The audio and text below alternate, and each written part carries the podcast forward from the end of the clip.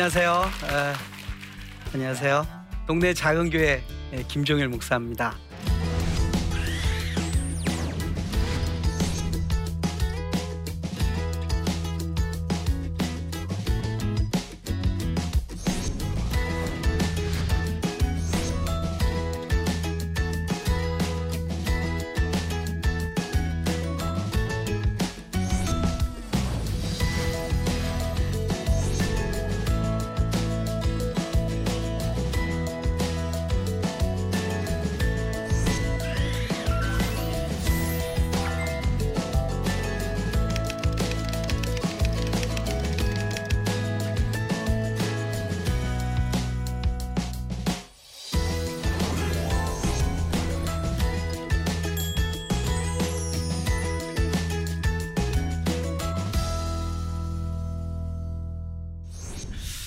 제가 어, 좋은 기회를 얻게 돼서 외국에 가서 공부를 할 수 있게 되었어요. 영국의 옥스퍼드에 있었는데 여름이 되면 이제 한국에서 학생들이 공부를 하러 이렇게 옵니다. 언어 공부를 하러 오기도 하고 그러면 이제 청년부에서 예, 소개를 해요. 그러면 두 종류가 있어요. 한 종류는 이제 자기가 다니던 교회를 잘 이야기하는 분들이 있습니다. 이제 서울의 유명한 교회들, 뭐 온누리 교회 다니다 왔습니다. 또 무슨 다니다 왔습니다. 뭐 이렇게 얘기를 합니다. 근데 또 한 부류의 청년들은 이렇게 뒤통수를 딱 긁으면서 아 그냥 동네 작은 교회 다니다 왔습니다 이러는 거예요. 교회가 규모가 좀 작거나 이러면 자기 교회 이름을 잘 말 못하는 거예요. 그리고 이제 어, 대부분 그러면서 하는 말이 예, 동네에 있는 작은 교회를 다닌다고 동네 작은 교회라고 그러는 거예요. 제가 그때 한국 가면 나는 교회를 해야 되겠다는 그런 마음이 있었거든요. 그래서 이제 그 생각을 하다 보니까 어, 동네 작은 교회라는 이름이 되게 좋은 거예요. 해보니까 동네 작은 교회. 동네에 있는 아주 따뜻한 어, 많은 사람이 모이지 않지만 아주 예쁘고 작은 교회. 그래서 동네 작은 교회라고 해야 되겠다. 그리고 제가 이제 에, 블로그에다가 막 글을 썼어요. 그리고 한국 와서 에, 동네 작은 교회를 이제 개척을 하려고 에, 갔습니다. 노예 사무실에 갔더니 에, 목사님들이 이제 저보러 그러는 거예요. 믿음이 없는 목사라고. 교회 이름이 이게 뭐냐고. 어, 그럼 교회가 커지면 어떻게 할 거냐? 동네 큰 교회로 바꿀 거냐? 아, 그래서 저는 이제 그냥 동네 작은 교회로 가겠습니다 하고 어렵게 허락을 받고 동네 작은 교회라는 이름으로 시작을 했어요. 제가 책을 보던 중에 볼프강 짐존이라는 사람이 쓴 책을 보게 됐습니다. 그 사람이 쓴 책 내용 중에 바로 이 내용이 있습니다. 사과나무의 열매는 사과가 아니라 또 다른 사과나무이다. 사과나무 열매가 사과인데 진짜 사과나무 열매는요, 그 사과가 다시 또 땅에 떨어져서 또 다시 사과나무 한 그루가 자라나서 수많은 사과나무를 아, 사과 열매를 맺는 사과나무가 바로 이 사과나무의 열매라는 거예요. 제가 이 책을 읽다가 깨달음을 좀 얻었어요. 아, 교회가 큰 교회를 만드는 게 중요한 게 아니라 우리 교회가 성도들을 잘 훈련시켜서 우리 성도들이 또 세상 속에 들어가서 교회를 만들어낼 수 있을 때 다시 말하면 교회가 교회를 낳는 교회가 돼야 되겠다. 이상은 되게 높았는데 현실은 캄캄했습니다. 아무도 없으니까. 그래서 기도하다가 사람들이 어디 가면 가장 많이 있을까 봤는데 제가 그때 발견한 게 아, 그 당시는 인터넷이었어요. 인터넷에 보면 지금은 이제 SNS라 그래서 뭐 여러 가지 우리가 소통하는 게 있는데 그 당시는 이제 에, 뭐 싸이월드 아니면 이제 인터넷 게시판. 그래서 이제 인터넷 게시판 봤더니 거기는 예수 믿는 사람도 있고 없는 예수를 안 믿는 사람도 있고 뭐 수많은 사람들이 막 댓글을 달고 논쟁도 벌이고 토론도 하고 그러는 거예요. 여기다가 해야 되겠다. 그래서 제가 어, 어느 분의 도움을 받아서 조그마한 게시판을 하나 만들게 됐습니다. 동네 작은 교회. 그리고 이제 저희 교회에 대한 꿈을 제가 거기다 쓰기 시작했어요. 꿈에서는 안 되는 게 없습니다. 현실이 아니고 꿈이기 때문에 꿈에서 내가 정말 바라는 교회는 정말 멋있는 교회잖아요. 여러분 그 어떤 마음속에 교회에 대한 이상적인 생각을 꿈꾼다 할 때는 현실적으로 그런 게 있든지 없든지 제가 바라는 꿈에 대한 그 꿈속에서의 교회를 그릴 수 있잖아요. 제가 그 글로 쓴 거죠. 나는 이런 교회를 하고 싶다. 뭐 거기 쓴 그 교회는 세상에 없는 교회입니다. 정말 아름다운 교회의 모습을 거기다 쓴 거예요. 왜냐? 제가 꿈이니까. 누가 뭐라면 나는 그런 교회를 꿈꾼다. 어, 그러니까 뭐 얼마든지 쓸 수 있으니까 댓글이 달리는 거예요. 하, 목사님 이런 교회 있으면 정말 좋겠어요.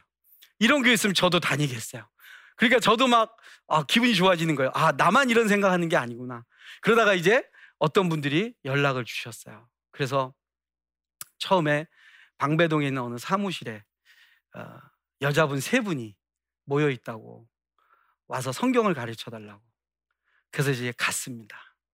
갔더니 한 분은 교회를 다니는 분이고 한 분은 교회를 안 다니는 분이고 한 분은 교회를 다니다가 안 다니다가 하는 분들이. 그이세 분하고 같이 성경을 공부하고 후기를 또 거기다 달았어요. 오늘 모여서 이런 걸 했습니다. 그리고 맨 마지막에다가 또 예, 관심 있는 분 연락 주세요. 세 분만 모이면 제가 갑니다. 그리고 이제 그 모임을 한 주, 두 주, 세 주 하는데 이제 어느 날 우리 그 같이 성경을 공부하는 분들 중에 한 분이 우리는 이게 무슨 모임입니까? 하고 묻는 거예요. 그래서 우리 성경을 공부하는 모임입니다. 그랬더니 그럼 우리 모임에 왜 이름이 없습니까? 그런 거예요. 그래서 한 번도 생각해 보지 않았거든요. 그랬더니 이름을 짓자는 거예요. 그래서 그럼 여러분들이 이름 한번 적어 보세요. 그랬더니 아, 우리 여자들밖에 없으니까 마리아로 짓자고 그러더라고요. 그 저는 사실 약간 촌스럽다 속으로 생각했거든요. 그랬더니 교회를 안 다니는 자매가 우리가 방배동에서 모이니까 앞에 지역을 붙여야 된대. 방배 마리아로 진짜. 그러니까 옆에 이제 또 자매가 방배란 말이냐? 뭐 이런. 근데 셋이서 막 깔깔대고 웃는 거예요. 그러더니 방배 마리아가 좋다는 거예요. 그래서 이제 동네 작은 교회 밑에다가 방배 마리아라는 또 게시판을 만들어서 매주 모이는 것을 또 후기를 거기다 썼어요. 아, 그래서 이제 2007년 한 2월부터 시작했는데요. 여기저기서 이제 연락이 오기 시작한 거예요. 그래서 2007년 한 11월쯤 됐을 때 제가 월요일부터 토요일까지 한 주에 예, 저 혼자서 12개의 소그룹을 하게 됐습니다. 그래서 저 북쪽으로는 수유리에서부터 저 밑으로는 분당까지 예, 차도 없이 제가 혼자서 지하철로 두더지처럼 그래서 제가 지하철을 타고 다닐 때마다 그런 생각을 했어요. 왜 지하철은 마일리지가 없을까? 이렇게 많이 타는 내가 마일리지 카드가 있으면 좋을 텐데 그랬어요. 그래서 12개의 소그룹을 하다가 어, 느 날 제가 이제 교회를 시작해도 되겠다는 마음을 하나님 주셨어요. 그래서 이 12개 소그룹 중에 저랑 같은 마음을 품은 사람들을 이제 찾아야 되잖아요. 그래서 이제 편지를 썼습니다. 어, 편지를 어떻게 썼냐? 주일마다 소그룹 모일 때마다 정성스럽게 우리가 함께 만들고 싶은 교회를 제가 정리를 해서 그동안 썼던 글을 정리해서 어, 편지를 모두 매주 어, 한 통 다섯 페이지짜리를 총 다섯 통을 썼어요. 그러니까 스물다섯 페이지의 편지를 제가 쓴 거예요.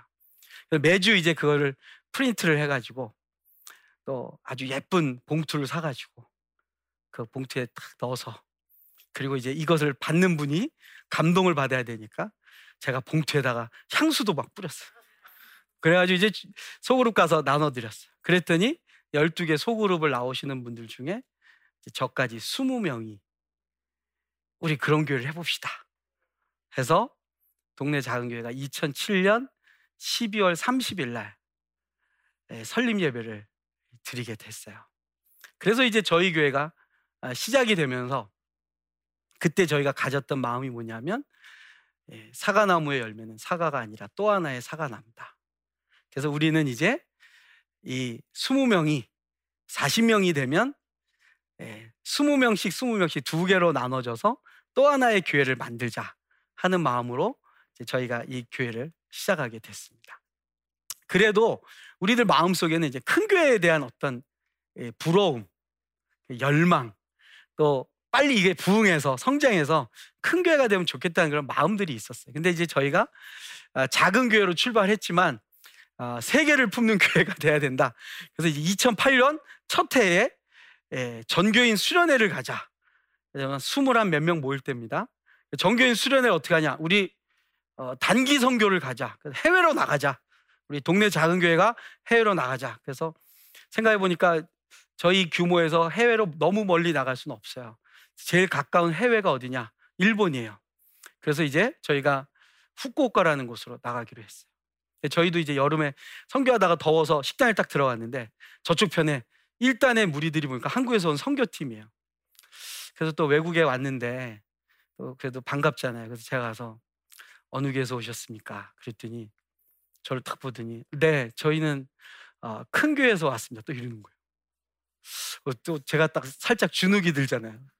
어, 큰 교회 그래서 큰 교회 어디세요? 그랬더니 저희 교회 이름이 큰 교회입니다. 이러는 거예요. 세상에 진짜요? 그랬더니 그분이 대한예수교 장로의 큰 교회입니다. 딱 이러는 거예요. 부산에 그런 교회가 있더라고요. 근데 그분이 저한테 물어서는 안 될 질문을 한 거죠. 어디서 오셨냐고. 그 제가 동네 작은 교회에서 왔습니다. 그랬더니 이제 그분이 동네 작은 교회 어디냐고 해서 제가 당당하게 대한예수교 장로의 동네 작은 교회입니다. 그랬더니 이제 빵 터진 겁니다. 저희를 보고 와 동네 작은 교회랬는데 우리 교우들은 세상에 큰 교회가 있대 막 이러면서 이제 일본 식당에서 이제 두 교회가 막 깔깔대고 웃었어요. 근데 제가 너무 궁금하잖아요. 큰 교회니까. 큰 교회니까 진짜 크시겠네요. 그랬더니 17명 모인다고. 개척한 지 3개월밖에 안 된 교회였어요. 그래가지고 이제 아주 즐거운 만남을 하고 한국에 돌아왔습니다. 우리가 교회라는 것을 생각하면요. 교회가 잘하고 성장하는 것이 나쁜 것이 아니에요. 근데 문제는 뭐냐면 교회가 잘하고 성장할 때 우리가 자꾸 착각하는 건 뭐냐면 건물이 있어야 되고 조직을 갖춰야 되고 아주 어, 치밀하게 움직이는 것이 교회라고 생각을 해요. 그런데 사실은 예수님이 만드신 예수님의 공동체는 그런 게 아니었어요. 건물도 아니었어요. 예수님 건물도 짓지 않았어요. 바울도 그랬어요.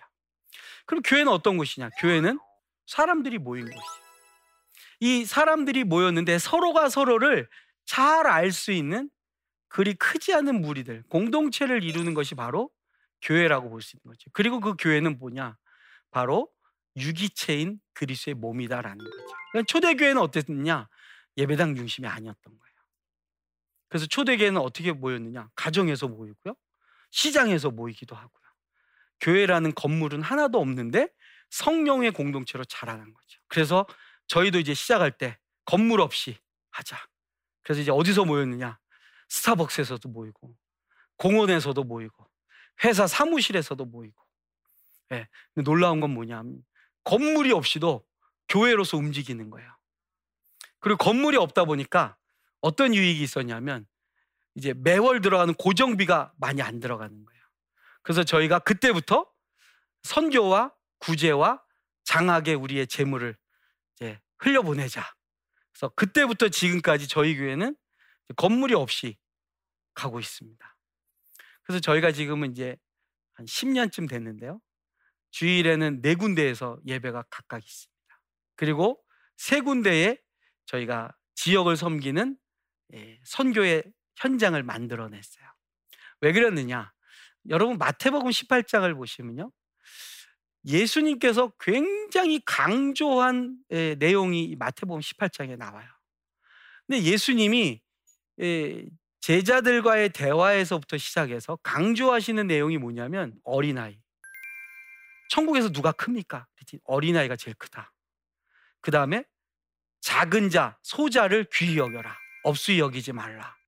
그리고 아흔아홉 마리의 양을 두고 잃은 양을 찾아가는 목자의 이야기를 하시고 마지막으로는 두세 사람이 내 이름으로 모인 곳에 내가 그들과 함께 있겠다. 이 말씀을 하시는 거예요. 그러니까 교회는 많이 모이는 것보다 중요한 게 뭐냐면 우리가 예수의 이름으로 적은 숫자라도 모여 있는 것을 우리 예수님이 되게 가치 있게 여기신다는 거예요. 그래서 아, 동네 작은 교회로 계속 가도 되겠구나. 해서 저희가 이제 작은 자를 돌보는 소그룹 중심의 공동체적 교회로 저희가 움직이게 됐습니다.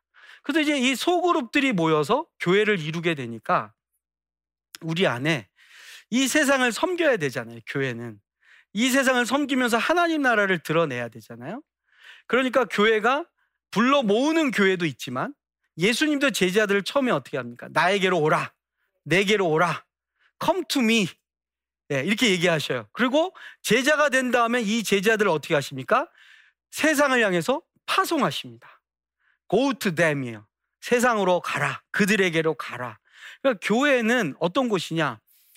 예수님을 만나러 와서 예수님을 만나고 예수의 제자가 돼서는 세상을 향해서 나가는 것이 공동체예요.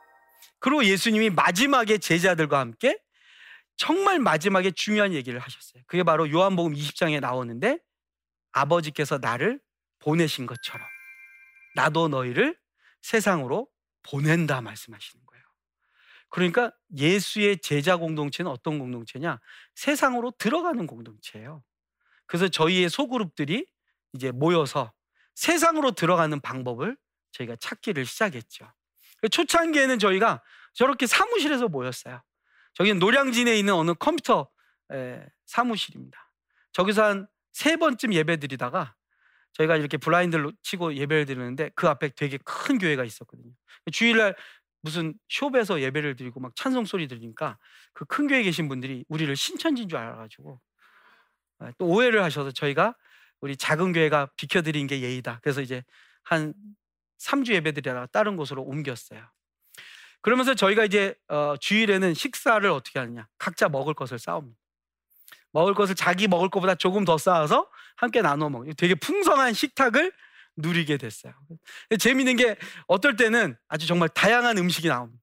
어떨 때는 누가 뭘 가지고 올지 정한 것이 아니니까 아, 조금 특별한 날도 있어요. 어느 날은 누구는 생수를 가지고 오고 누구는 사이다를 가지고 오고 누구는 콜라를 가지고 누구는 식혜를 가져와서 전부 마실 것만 가지고 오는 또 어떤 날은 조합이 안 되는 이상한 음식들이 그래도 저희가 이제 저 때부터 시작해서 지금까지 주일에는 저희가 아, 음식을 싸가지고 오거나 또는 아주 간단한 음식을 왜냐하면 저희 공간이 아니니까 우리가 점심을 풍성하게 해 먹을 수는 없어요. 그러면서 저희가 이렇게 작은 공동체로 모임을 하면서 어떨 때는 회사 직장에 가서도 예배를 드렸습니다. 저희 교회 집사님 중에 한 분이 봉제 공장을 하세요.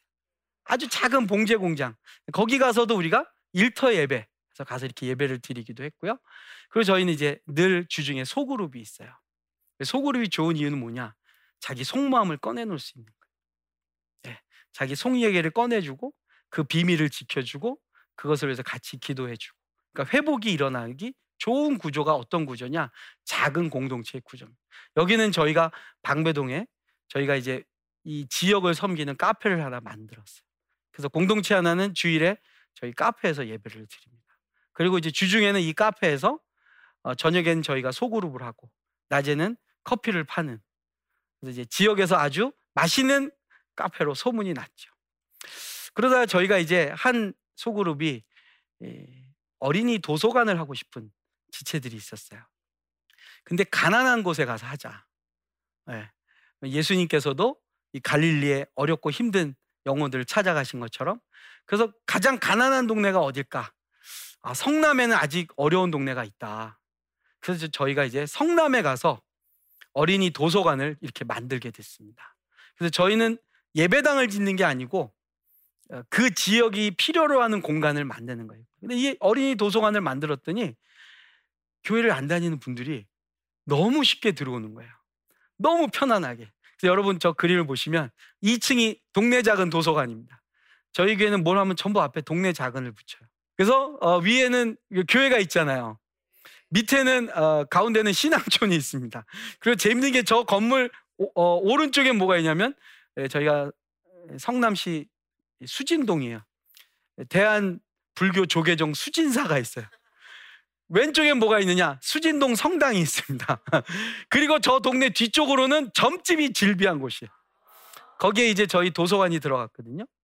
근데 너무 재밌는 건 예, 저희가 한 달에 한 번씩은 이제 주일날에 예, 어린이 학, 예, 교회 학교를 해요. Sunday school을 하면 3층에 아이들이 내려와요. 그리고 수진동 성당 유치원을 다니는 아이들도 옵니다. 밑에, 어, 밑에 신앙촌에 있는 집 아이도 올라옵니다. 그래서 저희가 거기서 성경을 가르쳐요. 그리고 주중에는 영어 프로그램도 하고 악기도 가르치고. 그러니까 교회를 안 다니는 많은 분들이 이 도서관을 너무 좋아하세요. 더 재밌는 건 뭐냐면 저희가 1년밖에 안 됐는데 어, 성남시에서 어, 우수 도서관으로 선정이 됐어요. 그 성남시가 지원금을 줬어요. 그리고 경기도에서 또 우수 도서관으로 지원 사업에 선정이 됐어요. 그래서 저희가 어, 지자체의 돈을 받아서 성남시 어린이들을 위한 프로그램들을 하면서 복음을 전하는 신앙의 선교적 공동체로 저희가 자라나고 있는 거예요. 저희 교회는 지금도 숫자가 많지 않아요. 많아지면 분립하고 많아지면 분립하고 해서 어, 그 지역에 맞는 선교적 공동체로 자라나는 것이 저희 교회의 소망입니다. 교회가 크면 큰 일을 할 수 있습니다. 그러나 교회가 작다고 아무 일을 못하는 게 아닙니다. 하나님은 지금도 이 세상 속에서 하나님의 일을 하고 계셔요. 하나님의 그 놀라운 선교는 우리가 그 하나님이 하시는 선교에 우리 자신을 내어 던질 때 우리가 작은 몸이지만 작은 공동체지만 그 지역을 살리고 그곳에서 예수의 사람을 만들어내는 일에 하나님은 이 땅에 작은 교회들을 사용하실 수 있습니다. 여러분, 규모가 중요한 것이 아니고 하나님의 마음을 품고 세상 속으로 들어가는 공동체적 교회가 중요한 것입니다.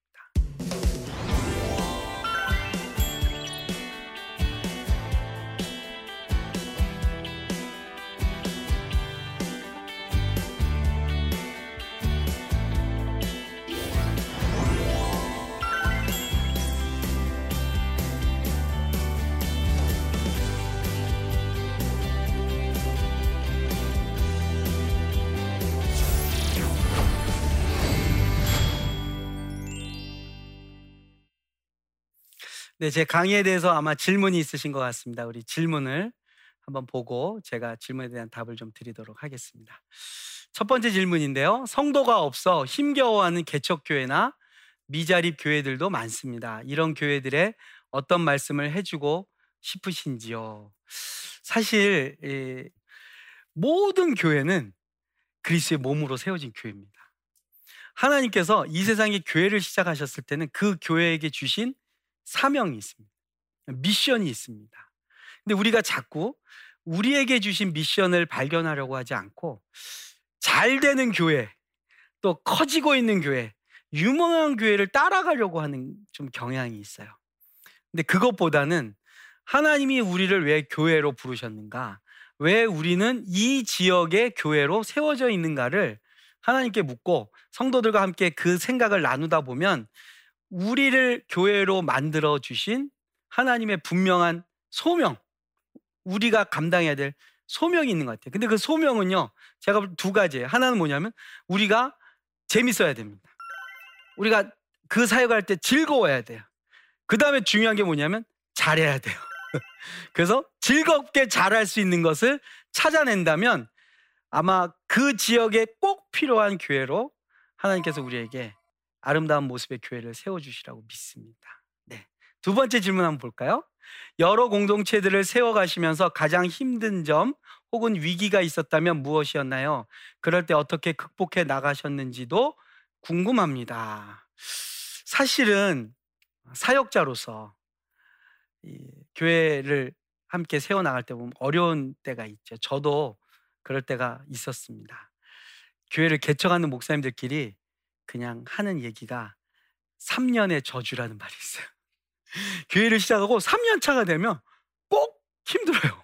처음에는 기대가 되고 설레고 새로운 일을 시작하니까 열심을 내고 그러는데 한 3년쯤 지나면요. 좀 지쳐요. 근데 이제 이걸 잘 극복하지 못하면 정서적으로 많이 아파집니다. 그래서 막 우울증에 걸리기도 하고 그랬거든요. 저는 3년째 무슨 병이 걸렸냐면 성도들이 막 미운 거예요. 왜 미운지 아세요? 3년을 가르쳐도 맨날 똑같은 소리 한다고. 안 변한다고. 왜 이렇게 안 변하냐? 어.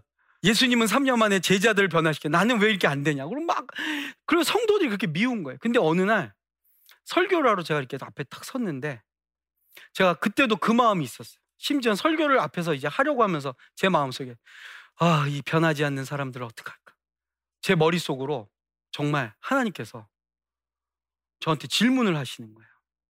동네 작은 교회는 누가 목회를 하냐? 그래서 제가 제가 목회를 하죠. 제가 개척을 했는데 하나님 아시잖아요. 이 안 변하는 인간들을 데리고 제가 지금 하고 있지 않습니까? 나는 다 알고 있고 내가 교회를 이렇게 갈 거고 여러분들은 저를 따라오면 되고 모르는 여러분들은 저한테 배우면 되고 제가 가지고 있는 걸 여러분들한테 다 나눠 드릴 테니까 여러분 성장하시면 됩니다. 이런 생각을 했거든요. 근데 그때 강대상에 섰는데 너 그런 엉터리 같은 설교를 3년째 참고 들어주고 있다 성도들이. 네가 말도 안 되는 목회를 하는데 성도들이 꾹 참고 오늘도 나와주고 있다. 너는 네가 성도들을 가르치는 줄 아냐? 성도들이 너를 지금 가르치고 있는 거다. 목사님 설교 좀 잘하세요. 목사님 목회 좀 잘해보세요. 그리고 기다려주고 있는 거다. 그러면서 그 다음에 또 그 마음 주시는 거예요. 동네 작은 교회는 누가 목회하는 줄 아냐? 이 성도들을 통해서 내가 너를 목회하는 거다. 제가 그때 알았어요. 아, 교회에서 가장 먼저 변화돼야 될 사람은 저였어요. 내가 안 변하고 성도들 안 변한다고 막 야단치고 속상해하고 짜증내고 우울증 걸렸다고 막 신경질 내고 그랬는데 알고 보니까 이 성도들을 통해서 하나님 저를 가르치고 있었어요. 제가 그걸 알고서는 아 하나님 우리 교회 무슨 일이 생길 때마다 하나님 제가 어떻게 훈련 받아야 됩니까? 하나님 저에게 무엇라고 말씀하십니까? 그러고 나니까 아 목회 너무 재밌는 거예요. 하나님 저를 변화시켜 주는 모습을 보고 우리 성도들이 변하더라고요. 그래서 아 이제는 내가 하나님 앞에서 훈련 받는 것을 잘 받으면 우리 교회는 되는구나. 그렇게 극복을 하게 됐습니다. 어, 교회를 낳는 교회가 어떤 교회냐? 네, 우리는 큰 교회가 큰 일을 한다라고 생각하는데요. 우리가 그리스의 영으로 그리스의 몸을 이룬 교회라면 어느 교회나 또 다른 교회를 낳는 교회로 하나님 우리를 만드셨습니다. 왜냐하면 우리는 생명을 낳는 유기체예요. 우리는 조직이나 건물이나 어떤 공간이 아니라 생명이 생명을 낳는 이 놀라운 이 영적 재생산의 현장을 교회로 세우시고 저와 여러분을 교회로 만드셨습니다. 우리가 함께 또 다른 교회를 낳는 교회로 동네에서 또 우리가 섬기는 지역에서 하나님 나라 보여주는 저와 여러분들이 되었으면 좋겠습니다. 모든 강의 마치겠습니다. 감사합니다.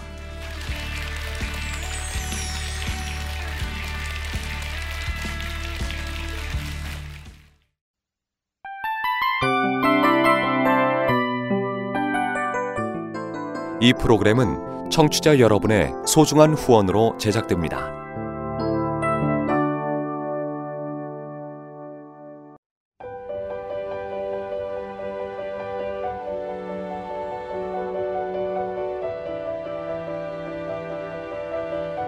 세상에는 수많은 교회들이 있지만 더 깊이 있는 말씀 강해를 찾기 위해 크기로만 교회를 선정하지 않습니다.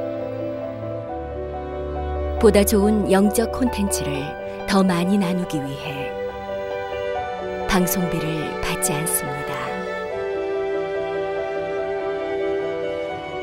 1년 365일 복음만 전하고 싶어서 우리는 광고를 하지 않습니다.